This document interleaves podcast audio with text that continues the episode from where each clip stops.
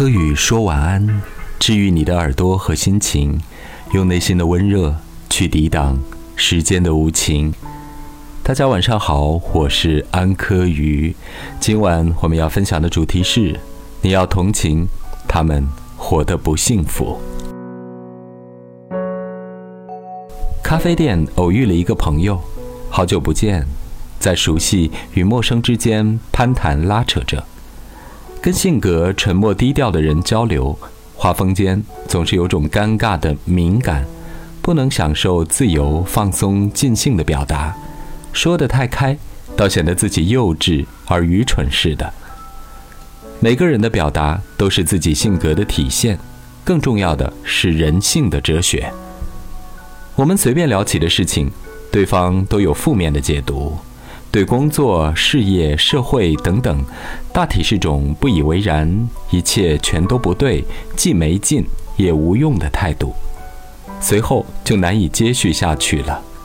你无法描述自己的感受，说出自己的观点，因为在他那里都是可笑而不对的。他轻易就能炸出你棉袍下的小来。在当你随便聊出一个最近做的事情时，他会以你绝对想象不到的角度，似乎就要给你定出一个暧昧的罪名，好像你真的做了那件不能为外人道、羞耻的事情一样。几个回合下来，已经感受到对方的一团乌云，他就像一个黑山老妖，洞悉了这世道所有的阴险和你身上的卑微与不堪，你还不能向他解释。否则就会有种“此地无银三百两，愈描愈黑”的状况，到从另外一个角度坐实了他污浊的判断似的。到这里，你就只能假装客套，灰溜溜地退出这个对话的空间和氛围。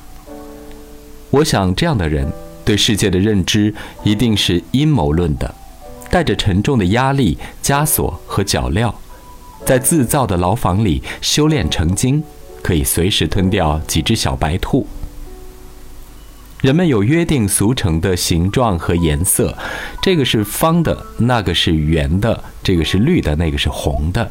但人们眼中的人和世界绝对是不一样的。我最近在想，二十岁的人和五十岁的人看到、感受到的城市，绝对不是一种氛围。